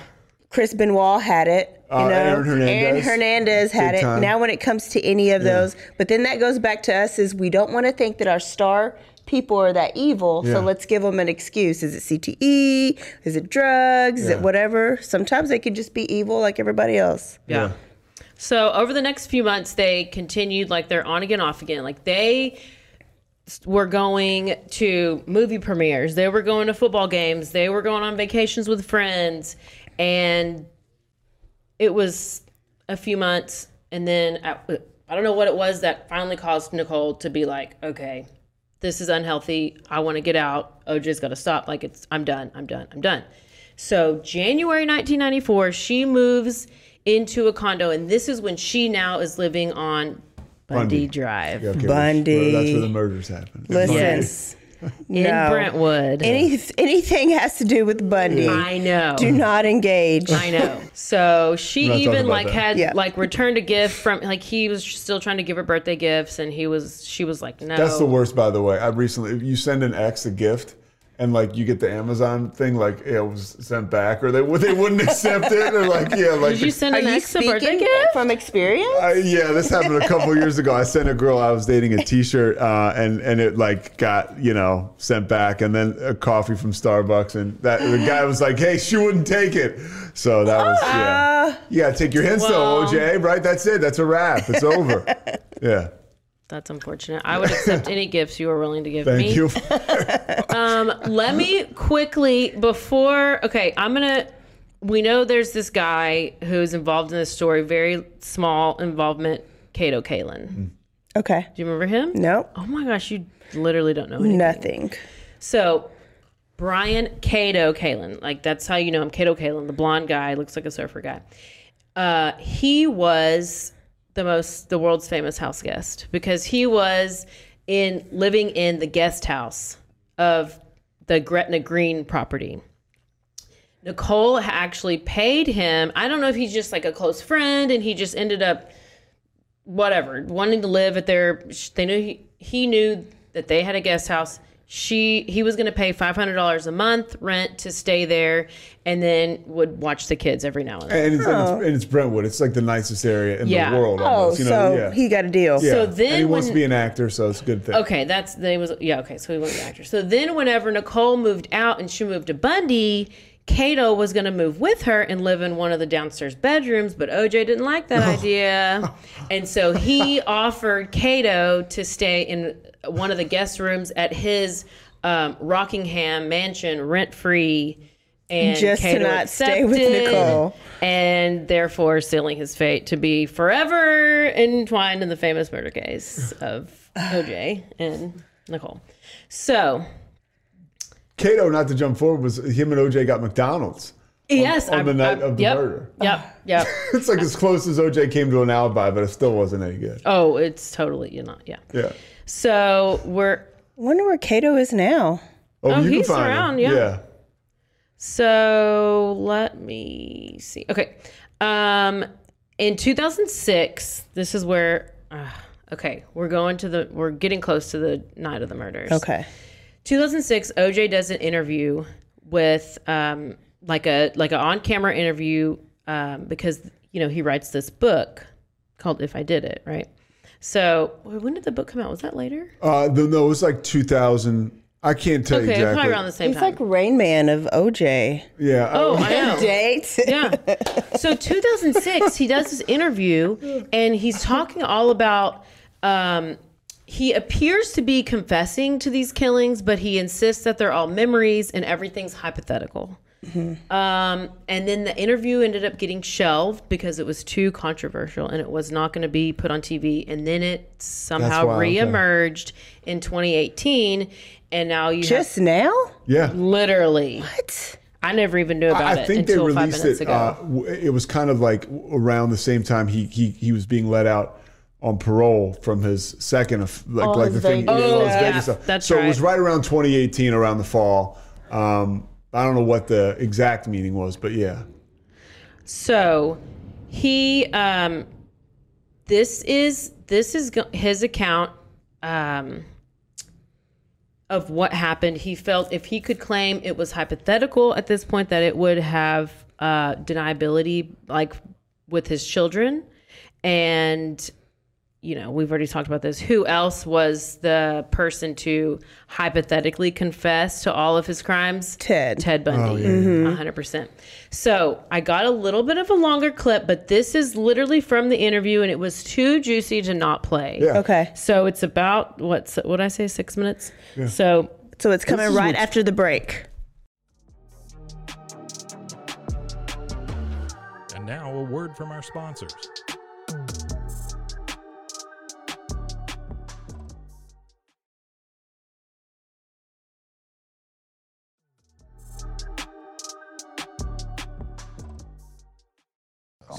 Why don't you tell me what might have happened on the night of June 12th, 1994? and let's just walk through the night. I, well, first of all, it's, this is very difficult for me to do this. Uh, it was very difficult for me because it's hypothetical. I know and I accept the fact that people are going to feel whatever way they're going to feel. you know, uh, they're going to, uh, um, you know, some uh, whatever, uh, whatever they want to feel. In the book, the hypothetical is uh, Charlie uh, pulls that up. Charlie. uh, this guy Charlie shows up, the guy who I had recently become friends with, and uh, I don't know why he had been by Nicole's house, but it told me you wouldn't believe what's going on over there. And uh, and I remember thinking, well, whatever's going on over there's got to stop, right? So we kind of hooked up together, and uh, you know, I'm kind of broad stroking this. We go over, get in the Bronco and go over. Let, let's just go back and do the details. Where did you I'm park? see the detail. You park In in, the hypothetical, in the alley. right. you park in the alley, Yeah. and you put on a wool cap and gloves. Uh, in the hypothetical, I put on a cap and gloves. Right. Yeah. And um, you reached under the seat for Um, a knife. I always kept a knife in the car for the crazies and stuff because you can't travel with a gun. And I remember Charlie saying, "You ain't bringing that." And I didn't, right? But I believe he took it. Charlie took the knife? Yeah. In the book. Yeah. Yes. So the back gate, I'm so confused. you go confused. through the back gate, Yes. and it was open or broken or. I don't recall. Okay. Charlie. I go to the front and I'm Charlie's like a see what's going make-believe guy. Okay. Um, and I can see that it appears like Nicole had fly, I had mm, candles all the time. She really did to keep her overhead down, I think. And music was on, and uh, while I was there, a guy shows up. You know, So Ron Goldman comes in the back gate. yeah, a, a- guy that I really didn't recognize. I, I may have seen him around, but I really didn't recognize him to be anyone. And uh, and I, in the mood I was in, I started having words with him. He says to you, I just came by to return a pair of glasses. Judy left them at the restaurant. Yeah, words to that effect. That's Nicole's mom, And- Judy. Okay. And uh, He was I don't on- know if I believed it or didn't believe it. Uh, it was pretty much immaterial. So he's done lost the hypothetical you part. know, uh, I was more concerned about everything that, that everything that was going on, you know, and uh, was uh, fed up with it, I guess. And uh, You get into a fight. Nicole comes out. And verbal, a verbal, A verbal fight.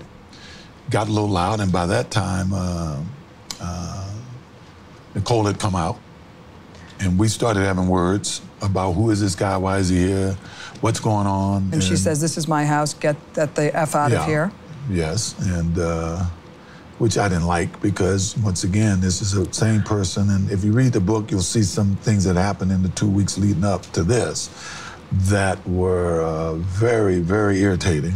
You know, uh, and I think Charlie had followed this guy in, to make sure it was no problem, and he brought the knife. As things got heated, uh, I just remember Nicole fell and hurt herself. And uh, this guy kind of got into a karate thing. And I said, Well, you think you can kick my ass? And I remember I grabbed a knife. I do remember that portion, taking a knife from Charlie.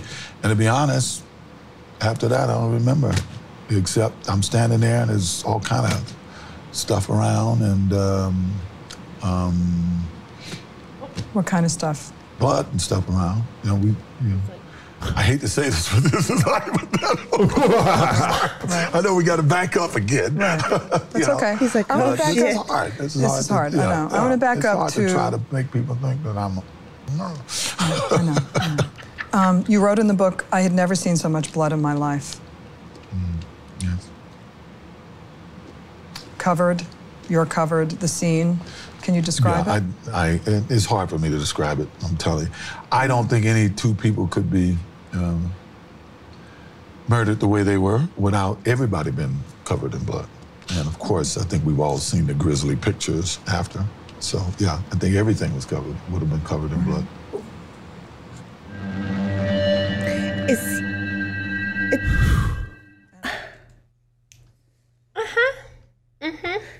little speechless. He couldn't even keep the hypothetical part going. no. Then I was confused about Charlie. I guess Charlie was. It's almost like that's in his the book. alter The guy's name is Charlie. Well, Charlie is just a guy that OJ has. Like, if he did it, Charlie is somebody that would have been there with him, or or, or hypothetically was oh. there with him. Because he said I grabbed the knife from Charlie. And some people are some people have said that Charlie is is OJ, like ano- like yeah. another per- part of his personality. Right, like an alter, Obviously. like Yeah. Yeah. Oh, Charlie did it. Like that was my dark side. Yeah. Yeah. Yeah. Wow. But I need all the black people to listen to this because black people still like to say OJ didn't do it. literally, it just admitted it. Literally. So, let me let me preface. Let me tell you what's going on here. If you don't know, on the evening of June twelfth, nineteen ninety four, Nicole and OJ attend their daughter's dance recital, and now he was living. No, he was out of town, so he had flown in, or he was probably hanging out with Paula somewhere. He had flown in, and he, they were gonna. Um, Nicole's family was going to go to dinner at uh, Mezzaluna, this restaurant where she had previously dated the owner of that restaurant. That's who. That's who OJ spied Keith. on them, and it was Nicole and Keith. That's who he watched have sex. And so OJ asks to come along, but Nicole says, no, you cannot come along. So That doesn't make him happy. One of the waiters at the restaurant is Ron Goldman. So this is where this guy comes comes up. I'm trying to do the noise and it spewed everywhere. Yeah. There we go. Yeah. So uh, Ron Goldman is there. He's a waiter. He is. Uh, they had become friends in the past weeks, and uh, Nicole and the kids end up. They leave the restaurant. They go home back to the Bundy Drive, and Nicole had left. Nicole's mom had left her glasses at the restaurant, and then Ron was like, "Oh, I'll bring them to her house whenever I get off." So he gets off at like nine fifty, and meanwhile, OJ and Kato, Kaelin, um, they're going to McDonald's to go get some dinner. Oh, McDonald's is always part of it. Now, rumors circulated that OJ had been on drugs at the time of the murder, and then I did hear that it was reported that they actually went to Burger King because that's where a drug dealer known as JR had been selling them crystal meth. Now, I don't know. That's a I've only heard that one You got place. too much money to do crystal meth. Listen, I don't know. I just really think he went to McDonald's and did and maybe had some cocaine there or something. I don't know.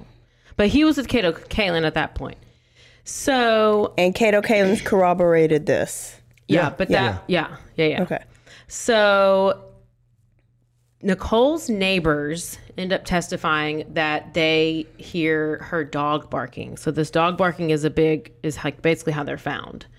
Um, so the dog's barking. It's it's like ten fifteen. Um, dog starts barking. A dog walker like walks by and comes across the dog and notices that it's bloody legs, bloody like belly on the dog, and it's like, oh my gosh, where did the dog come from? Like, what's happening? And then the dog like follows the man home, and the man's like, I don't know what to do with the dog. And then, anyway, some other neighbors finally go and know where the dog lives, and they go up, and that's whenever they see Nicole and Ron's bodies. I mean, Nicole's basically decapitated. Oh, Tell I'll- just wait for the please. details Yeah, because they are about to come, and you better take a shot because it's very, very gruesome.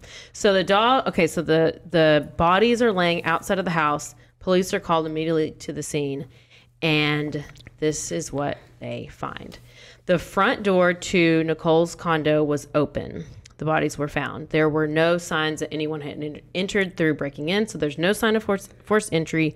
Her body was laying face down, almost in like a fetal position. She's barefoot at the bottom of the stairs um, leading to the door. So the walk, there's a walkway um, leading to the stairs, and that was covered in blood. The soles of her feet were clean. So, based on this evidence, investigators concluded that she was the first person to be killed and was the intended target. She had been stabbed multiple times in the head and the neck, and there were few defensive wounds on her hands, implying that it was a short struggle or she was knocked out with which she was. Um, the final wound inflicted ran deep into her neck, severing her carotid artery. A large, oh, this is the worst, this is the worst, this is the worst. A large bruise in the center of her upper back with a corresponding footprint on her clothing indicated to investigators that after killing Goldman, the assailant, the killer, OJ, returned to Nicole's body, stood on her back, pulled her head back by her hair, and slit her throat. Like finished her off. Slit her throat. She was cl- her laryn- larynx, larynx, Larynx? was could be seen through the wound. I sh- used, I showed you the Yeah. picture.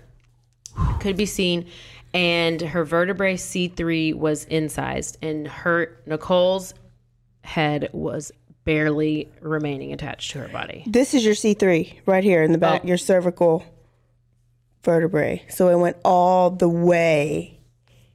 Oh my God. Ron Goldman's body Overkill. laid laid next like nearby close to a tree and a fence and he had been stabbed multiple times in the body and the neck but there were few defensive wounds on his hand. There there were some but i i guess it, so it showed that there was a struggle. Um evidence that the uh coroner had found was that he had been stabbed with one hand, or o- OJ or the whatever assailant had him in a chokehold and then used his other hand to start stabbing him. And near his body was a blue knit cap, a left hand extra large Aris Isotoner leather glove, and an envelope containing the glasses that he was returning. So detectives determined that Ron had come over to Nicole's house during her killing and that the OJ saw that he was there but wanted him to make sure there he was silenced and there was no witnesses and so that's why he killed him. And the there was a trail of bloody shoe prints that ran through the back gate, but there was also some drops of blood from the killer. Um, and apparently, whoever was bleeding was bleeding from the left hand. And they measured the distance between the prints that they found, and they concluded that he was walking, not running, which I guess I don't know. The assailant, Yeah. Yeah. OJ. Yeah. Okay. Yeah. So he just kind of like calmly walked away from the scene, which is kind of creepy. So let me circle back to um, OJ's hypothetical. So he had said that Nicole fell. I don't know if you what he said. Nicole fell In that interview. Yeah, in that Okay. interview, that he, you know, she just that's how she ended up on the ground. Well, she was hit in the head with the handle of the knife, according to the coroner. So he like hit her with the butt of the knife, knocked her out, and then stabbed her four times in the neck. She lays on the ground. Ron Goldman arrives, runs towards her. Uh, he's grabbed by OJ, who jabs him in the face five times with the knife, slit his throat. He gets loose. Ron gets Ron? loose, and uh, but the this whole walkway is gated.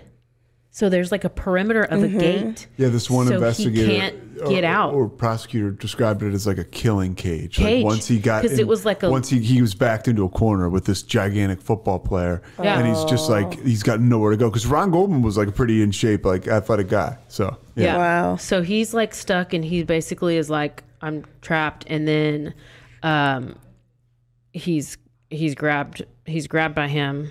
And Uh, brought he back gets- in? No, he gets he doesn't go out uh, he can't get outside of the fence. So he's basically like tries to run off and there's nowhere to go. He's blocked and then OJ is able to catch him again, plunges the knife at him and stabs him in the side and severs his abdominal artery. And then he does have those defensive wounds on his hands so that he was trying to protect you get himself. that artery, you have Was- a, you have a minute till till you're dead because Yeah. of the bleeding. So was Ron uh, in the outside in that little fancy area, or was he in the house when he was found? No, no, they were both They were found both outside. found outside. Okay, that's on what I thought. Yeah. Okay. And then, so basically, what they determined was that the killer, OJ, alternated between victims. And after horrifically slitting and almost decapitating Nicole, he went back to Ron, who was al- probably Oh. already dead, and stabbed him a few more times. So he's like overkill on both. I mean, just Yes. like there's no. And then walks off calmly. Mm. Yeah. Yep. So later that night, I did. Okay, remember his story of Charlie? He did say that he broke in the back door, right? But then the people said there was no sign of forced entry.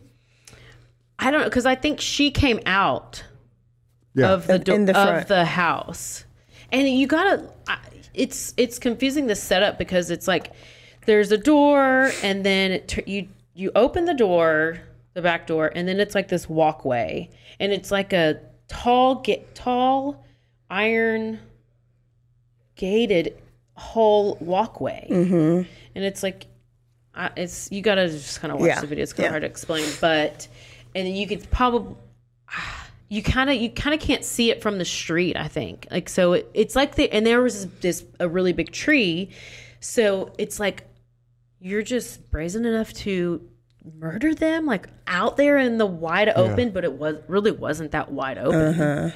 Um, because I didn't remember where I was like, did they kill him inside? Like, I thought they were outside. yeah, no, they, yeah, they and, were. and, and apparently this is like like it's not like the premeditation is like uh, it doesn't seem like there was much to it like Marcia Clark the woman who one of the, who one of the prosecutors said like he he had called the woman Paula. She didn't answer. Um, he had been blown off and, and not invited to the dinner after the after the recital. He said he was bullshit about that, um, and he just kind of lost it. Um, and so like it was like literally a, a passion killing or a rage killing, Yes. right? Because it, it's not like very well like like you said like it's ten fifteen. And he's Oh. just like stabbing people and like right Yeah. out in the middle of the street almost, you know, Yeah. in a beautiful neighborhood. So OJ is later that night. He has a flight that's scheduled 11:45 to Chicago because he's going to do this Hertz golf tournament. Yeah. So he got somewhere to be. How could he? I mean, you don't. I don't think he planned. I mean, do you, That's what he just said. it. Like it's Yeah. premeditated, Oh. rage killing. yeah, like, yeah, yeah. I think it just piss. like yes, Probably on drug rage. yes, yes. I for sure think that. So. Like you know, he needs to get home, and he has a limo that's coming to pick him up at the house Take at him to the his airport. house. So he has to go, yeah, take him to the airport, and all this stuff. So he, um, what does he have? Maybe some blood. A little bit. What's he gonna do with the bloody clothes? What does he do? How does he get away with all this? He's got to be full of blood. Takes off his shoes, takes off his bloody clothes. He just kind of like bundles them up. And They never find the clothes, right? no, but there's a. Okay. Um, I have an interesting. but is there not blood in the Bronco? there is. There is. So Okay. that's. But that- he took off his clothes before he got in there. Smart. So, and he had the gloves on. You know, he already had one that was dropped at the scene. And Not then, so he takes his shoes off. He takes his, I guess, t shirt or whatever he's wearing and pants off, and then the gloves. So, I guess then it's already in a, they said it's in a bundle. I don't know if that's a bag. A bundle bag? Whatever. bundle bag. So they're in a bundle bag. So he's like, okay, you guys has to get rid of them. Well, then, you know, Charlie is in a panic. Charlie. And Charlie is Charlie. like, Jesus Christ, OJ, Jesus Christ, OJ. And he's like, shut up, Charlie. They had a conversation. having with a- him. yeah, having, having a a moment. war with the self. So he takes, yeah, takes all this stuff off. He gets in the Bronco. He drives back. He parks a block away. This is from the interview too. This is Okay. what he says. He parks a block away because he knew the limo was going to be there, and then uh, he went across the backyard in through the neighbor's tennis court. I mean, this whole, Yeah. you know, these guys too much. You have too much. He goes in the house. He grabs his bags. He puts them out front for the limo guy to like put in the car. You know, there's this whole thing about the limo and where he he got there early and OJ was was, not nervous. The limo and driver was nervous. and the Bronco was not there Yeah. when the limo arrived. Yeah. And they're like, so so this there, this is the time frame where he was like unaccounted for. Yeah. yeah. Okay. So, and when when we go through the trial stuff, we can. He has no, just, yeah, he's got no Yeah, alibi. I mean, he, it's Like- completely. I mean, it's Yeah. ridiculous. It's ridiculous. So he has the bags that are outside, and he goes upstairs and takes a shower because obviously he's got murder on him. So he um, gets dressed. He gets in the limo, heads to the airport, and then according to the limo driver, OJ had four bags. One of them being a knapsack that he would not let the guy touch. And he's insisting, like, oh, I'll load it myself. I'll load it myself. I don't know what a knapsack is. Like a little tiny little bag. That's where all Yeah. this murder stuff was. Wow. So, uh, um, at the airport, when he's checking his bags, he only checks three bags. Where's that one fourth Where'd bag? it It's missing. A witness claimed that he saw Simpson at the airport discard the items from a bag into the trash can. So did, later on, they would say they believe this is where the murder weapon, the shoes, and the clothes that he wore that night were disposed. they never Allegedly. found a murder weapon. I mean, because if you're going to, if you're at an airport trash can, it's kind of smart. yeah. Yeah. And this is 1994. We're not talking about cameras. There's not cameras Yeah, everywhere. Yeah. So OJ's in Chicago. He's gets on the airplane and just falls right asleep. He was just exhausted. Yeah. Oh, that was a workout, wasn't it? Yeah. So he goes, he gets awake, he's woken up from a phone call, LAPD. And they tell him, I don't know if they told me like she was, oh, how was she murdered? Oh, I mean, is she dead? Or mm-hmm. what? Wait, I, I mean, she's dead? Like, you know, how they do- Charlie, did you know that? Yeah, Charlie. What? Charlie? You know? Okay. What? Oh, this whole thing. So they call, say Nicole's dead, and they ask him, "Where are you? And when can you get back?" And he like flies back the next day, but uh, once he is back, they notice that he has a cut on his left hand. His one cut. Not and the was like- left hand. I was Not like, the hand with no glove. and so they OJ said, well, while he was in his hotel room, he like went into the bathroom and he just remember like like slamming this After glass found out, down. right? Yeah, after yeah. he found out, he got the call, he goes in the bathroom and he just like slams this glass down on the on the counter and it just smashed and somehow he probably cut his finger. Believable. I mean, it could be a good story. Yeah. yeah, it's a terrible story. And he goes, and then he goes and gets a band aid from downstairs. You know, whatever. I don't. I, I don't know. Yeah. So they obviously were like, clearly the cut probably came from one of his victims. You know, and the officers also told him because this is what he's back now, and they were like, "Well, we actually we found blood on the inside of your car," and then at this point, it's when OJ said, "Oh, you know what? Actually, I don't remember how I cut my finger." So, but he, there were several stories. He Yeah. told It several was different probably stories. so much blood that the knife slipped out of his hand. You know, Well, like it it- slipped. I think it must have cut through the glove. I guess. There were, and there was a struggle with him and Ron Goldman, they say, and that's Yeah. possibly where Yeah. where that cut happened. and I'm like, how do you not have more than one cut? Yeah. I thought he would have. I, I, I, by the way, that's one thing in his defense. I thought the same exact thing. I'm like, wouldn't but this guy I was have like, more I guess cuts? if it's but I if- guess, if, yeah, he had the gloves on, yeah. And if he had the knife, I guess. But yeah, I, I, I would, I would have thought he would have been. I guess he lucked out, not being like unless you know, he hit unless in the the, face. glove had had come off in the struggle and then Ron like somehow Yeah. No, I don't even think it was a defense or whatever. I think there was so much blood when he was stabbing. It happened on another story that it slips, the handle slips, and then their Hmm. hand gets to the blade. So like it slips, and but so it they was cut like a their cut own. like right here Oh. on his knuckle uh, look at I think that's what the picture showed I don't know I'll show you the picture Yeah, because the picture he's like taking the picture like this or something. Yeah. Because this is when he got questioned by police. Yeah. Like the Okay. next day.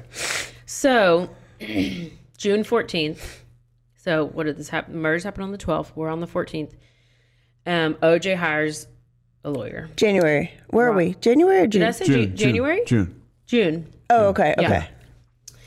Robert Shapiro, who is, um, he began, Robert Sh- Shapiro began assembling his team of lawyers. This is referred to as the Dream Team. Now, let me tell you a little bit about this Dream Team. I love it. I'm gonna, okay, we have Robert Shapiro, Johnnie Cochran, Carl Douglas, Shawn Chapman, Gerald Uelmen, Robert Kardashian, Alan Der- Dershowitz, Yep. F. Lee Bailey, Barry Scheck, Peter Neufeld, Robert Bezier, and Will- William Thompson. Now, I'm just going to tell you about a couple of those, the, the top ones. So, Shapiro was called the architect of the Simpson defense team for building this high profile dream team. And he led the defense through most of the trial until Johnnie Cochran took over and he led as like the chair. Early on, Simpson, OJ described Shapiro as his quarterback. Okay. Like he was okay. the, the guy he went to first, and he was like, put it together. Yeah. So then when Johnnie Cochran joined the defense team, he kind of took over as the chair during the trial. And I think most likely because that's when they decided to focus on like Race. the race Yeah. issue. Um, and then also, which you'll find out later in the what a thing that made Cochran probably the most famous was if the glove didn't fit, Yeah. you Must must have quit. Yeah. yeah. So, and that was when he was referencing us- the scene where the prosecutors told him to try on the glove and it didn't fit, but that's a whole other annoying Yeah. thing. Prosecutors really screwed that up. Yeah. They had the latex glove underneath. I don't understand. Okay. Kardashian. Robert Kardashian was a close friend of of OJ. So this is actually where OJ stayed. He stayed with Robert Kardashian um, the couple of days between the when he got back from Chicago and then whenever Nobody he, knew where he was. Apparently, he was staying in either Kim or Khloe's room. Oh my gosh. Yeah, I swear to God. And and and, and, there So he was staying there because there was Yeah. so much media at his house. It was like a circus. So he was kind of like that was his kind of little Yeah. hideout. You know, wasn't and hiding ap- out yet. apparently, he um, uh, people say that, and anybody can like weigh in on this that without Bob Kardashian being on that dream team, that the Kardashians really aren't who they are today. Like you Mm-hmm. get the Ray J sex tape and all that stuff, but it doesn't quite take off if it's not the guy from the Dream Team star. Uh-huh. People say that. Yeah. And like I think uh, he was um like he was a, an attorney and but then he was like one let- of OJ's best buddies. Okay, so he Yeah. must because then They he, were like cause boys. Because he Didn't Nicole, I wasn't. thought Nicole and um, Kris, Kris at were- one yeah, point. they, they all hung together. I think they Yeah. were both waitresses or something together before they met the rich. I know they guys. were like close, close. Yeah, friends. Kris was a flight attendant. That's when she met Bob Kardashian. But yeah, I think they were like they, they were foxes together, like back Oh, yeah. scene. yeah. You know, that's when back when she was married to um, uh, Bruce, Jenner. Bruce Jenner. Yeah, uh-huh. Formerly, I mean, formerly known you to as. recognize his real I hate to say his dead name, but that's what they call it. You know. and remember, they used to say know that that's what Khloe. they call it? I did not What? know that. That your name is dead now. No, if you if I go and I'm like, oh, uh, Ellen Page is in Juno. Oh, bitch, don't say it. That's her dead name Yeah. because now he's Elliot, and it's called oh, dead naming. Oh, Dead him. name. Okay. Yeah, so I didn't know, but now I just Me want to either. teach y'all something. I do remember there that there were rumors that OJ was actually Khloe's dad because remember Yeah. Khloe Oh, was I- yeah, had remember oh, the that. big, the thick lips and the mm-hmm. Yeah. big booty. Oh well, and now she looks like a Yeah. I don't know. They've they're taking their butts out and everything now, and now they're skinny and blonde, Yeah. and they're It's dating okay. skinny white guys. Except for okay. actually, she just got um, surrogate with Tristan Thompson. with Tristan Yeah. Thompson. Yeah. So now she's having another baby Yeah. with the, you know, Tristan. So that's good. That's that's good for her. So happy. That's good. It's news. Yep. Okay, where was I? Um. Oh, Kardashian. So that's where he kind of hung out um, before the Bronco situation happened. I have two more. Um, F. Lee Bailey. He was his most notable contribution to the fence was he cross-examined Mark Fuhrman, and he like all these names are coming back, right? He was Wait. the oh, he for was the a Rodney LAP King. he was the LAP investigator.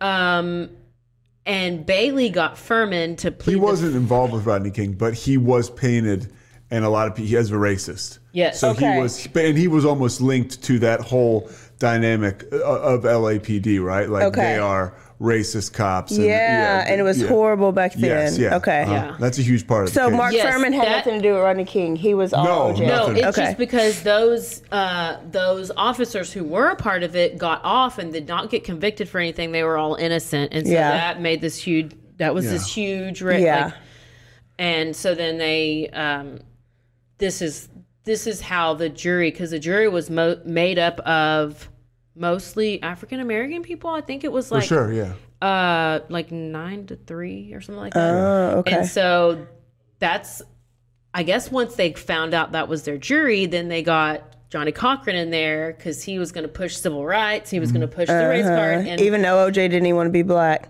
Yeah. exactly Well, that's, the- the, other thing. That's like so the irony of it. But you can't discard that, like you know, Los Angeles was that they they were they were shitty to minorities. The cops Yeah, were. So yeah. it's like Yeah. so minorities had a, like a right to be pissed off, and this was like the perfect storm. And even You know? in that uh, show, that O whatever OJ twenty five or Yeah, yeah. like they some, OJ made in two of the juror, jurors even said like, yeah, it was I was getting back Yeah, yeah. at Uh-huh. Oh, I can see it. Yeah. Like I can see it. Like how many innocent black men are in jail? Mm-hmm. Let Right. this one get off. I know. Let's go and let OJ get off. I know. I feel like pick a different one. so yeah, so F. Lee Bailey was known for he was the one who um, cross-examined uh, Fuhrman, Fuhrman yeah. and was able to get him to plead the fifth based on his responses, and he like lied because he had lied about. We'll talk about it. Um, and then last one is this Alan Dersh- Dershowitz, Dershowitz, which yeah. I mean he's.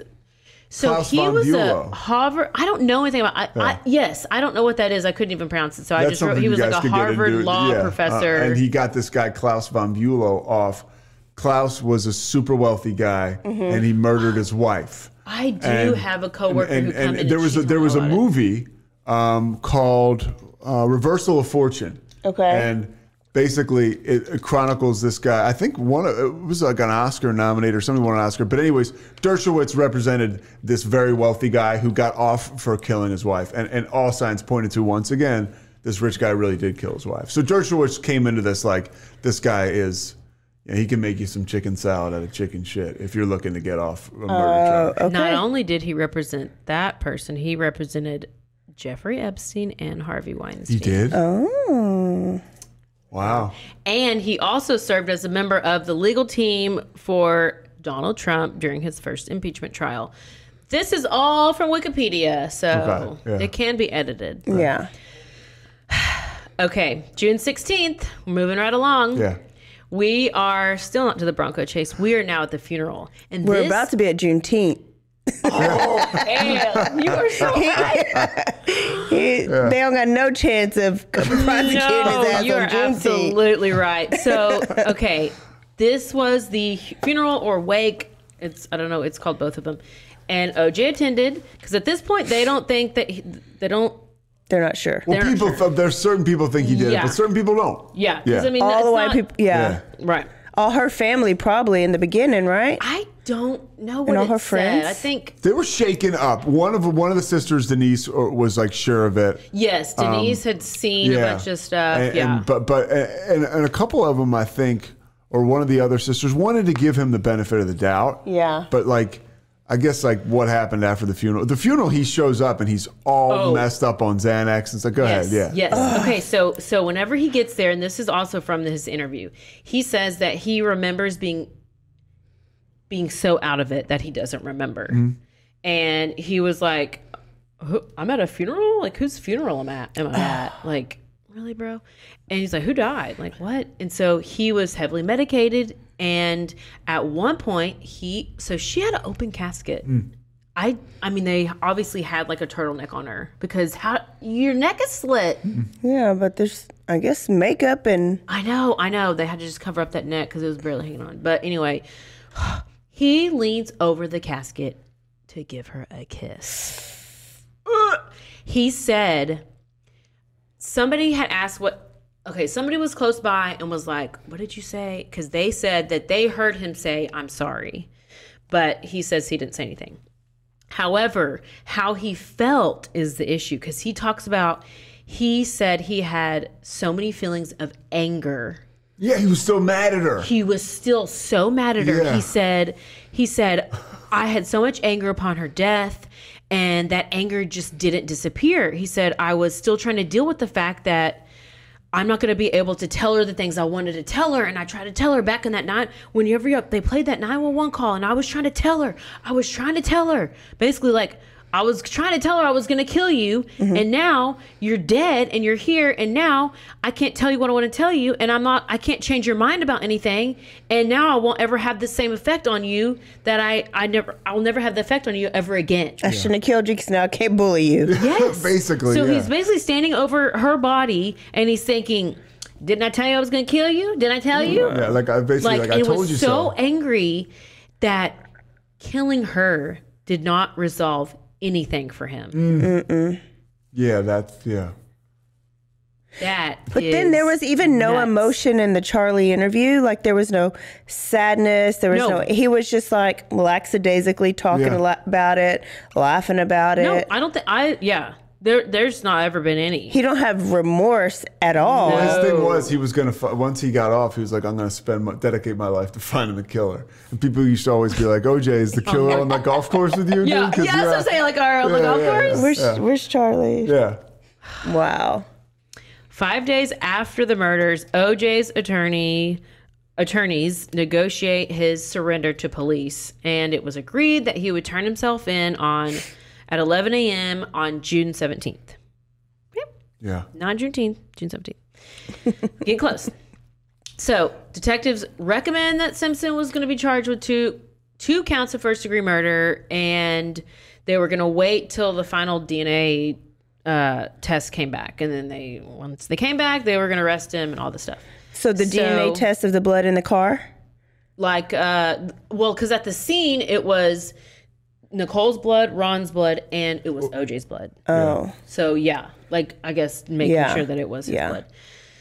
So 11 a.m. comes around, and And by the way, one thing that could be argued though in the thing. it could, and it is Yeah. argued. One thing too, these so OJ was OJ, right? He's such a celebrity that he basically gets he gets interviewed by these two police officers without an attorney. He's like, "Sure, I'll talk to the police." oh yes, yes, yes. So he goes and he talks to these two cops, uh, Lange and Vannatter, right? And he talks to them. They got they have the one chance to talk to him and ask him anything to get get crazy thoughts on the record. and they couldn't pin him down. They couldn't pin down a timeline. They totally these guys bungled the uh, th- that question and answer session. It was really the one time they had him, and then they just let him go. Like they didn't keep him in custody. They could have kept him in custody. They could have held him, uh, and they didn't. And it was like, well, why would they let him go? Because he's OJ. Like, where's Yeah. he gonna go? And that was like the beginning of the celebrity, like like part Yeah. of this treatment this dude got because he was OJ. Like, Yeah. yeah, he's the Rock. Okay, you know, so he's Right. gonna turn back up. Like, And before him, was there any major like celebrity athlete that committed anything? I mean, like that? not that I can think of. I feel like he was the one. He was probably the first Yeah. one. And then yeah. after that, you got Rae Carruth, and you got Yeah, Aaron Ray Hernandez, and you great got so OJ like made one, p- but, yeah. people realize that oh wait, just because they're celebrities, they are yes, human and can do Yes. shit. Yeah. yeah, So it's 11 a.m. He's supposed to turn himself in, and um, uh, they uh, police agreed that they could they would delay him for an hour. He could do it at noon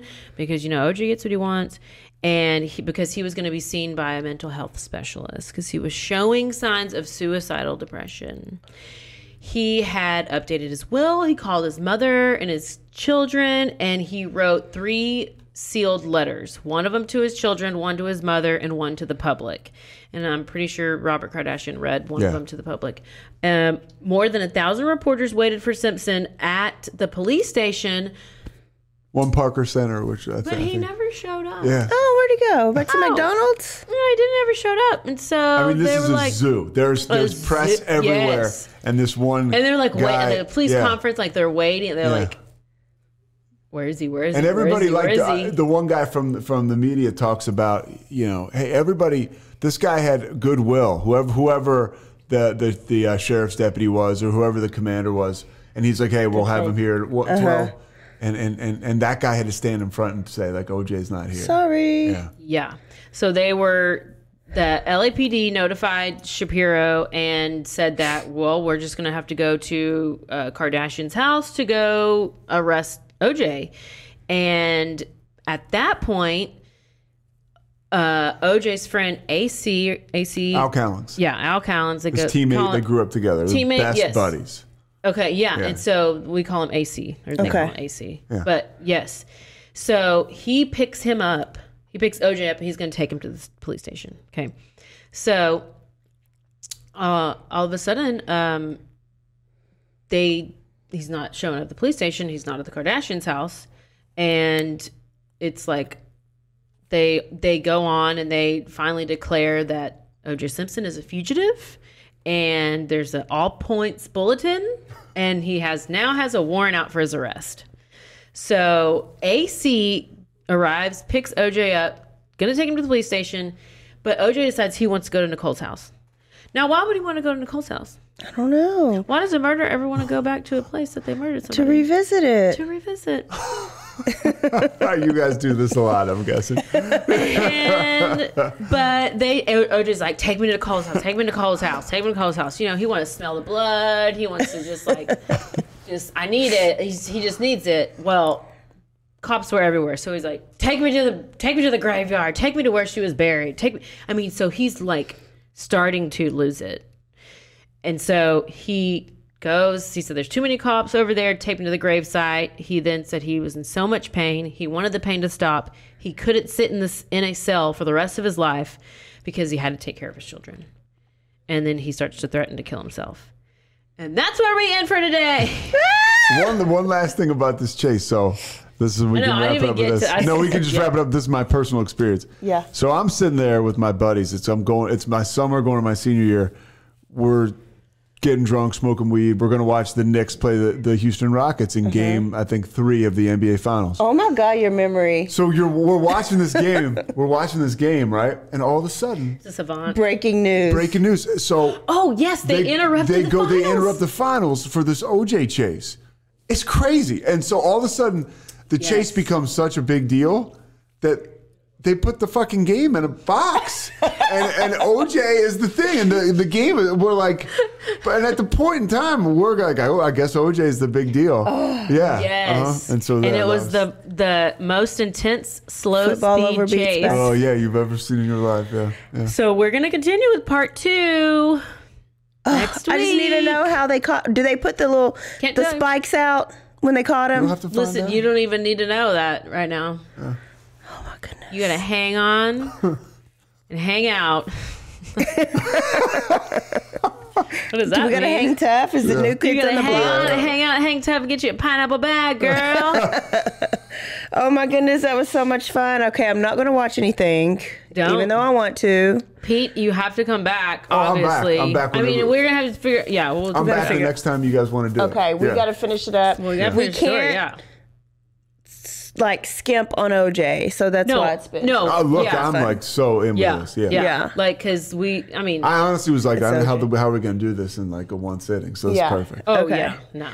So part two, y'all's mouth are watering. My mouth is watering. Your mouth is watering. You literally had no idea. I'm so torn because I got my white side and my Mexican side that are like OJ did it, but then my black side wants to say, "Go let him take one for the team." Listen, OJ out here on damn Twitter. He's over here talking about Roe v. Wade. Oh. Yeah, let's- and his dumb ass is like, I think we need to have women's right to choose. And I'm like, really, bro? You you slit her throat all the way to her neck, all the way to her back weighs spine. Yeah. Does he Women's right win? to Oh, yeah, when something big happens, he'll wait. Hey, I'ma Twitter follow world, him. it's OJ. Can we talk about Hey, why he was wor- hey, arrested world. this last time? What happened? What was the whole? Well, y'all tune in next Well, it's me, week yours to truly. part two. Well, it's my Thank you Twitter so site. much for having me. Let's start It was with a blast. versus Pete will be- Wait, wait, Stop it. wait, wait, wait, one more, one more, one more. Hey, Twitter world, it's me, yours truly. Happy Sunday. well, it's my Twitter site, so it's my opinion. Let's start with Roe versus Wade. Uh, I thought it was a horrible decision. I think women should have the right to decide uh, uh, what happens uh, with their bodies. Oh, really, OJ? Oh, do you? Really, OJ? Come on now. OJ. I ain't even. Nicole couldn't even didn't have the right to She did decide who not she wanted to decide have sex She's with. That you Yeah. was gonna chop off her head, basically. Oh, okay. So Pete, you were a blast. You got to come back for part two. I we got will- to I will- finish strong but please this. don't get so Count me drunk in. next time. Count yeah, me don't in, get right? so Yeah. drunk. Don't get so drunk. Don't get so hammered. You next guys time. really handle yourselves well. I mean, I don't. I, I honestly, I forgot you were drinking, and then the way you guys do this is awesome. I, I'm like, you. it's so. It's like the definition of chemistry, and it's what this the whole thing is. You guys got a good thing going. Thank you, thank you, thank you. So We we, can't it. fire each other then, huh? No, we can't. No, I guess we're stuck. Y'all, thank you for great. tuning in. Don't forget to Stay aware. stay alive. Always be DTF. See y'all next week. Peace out.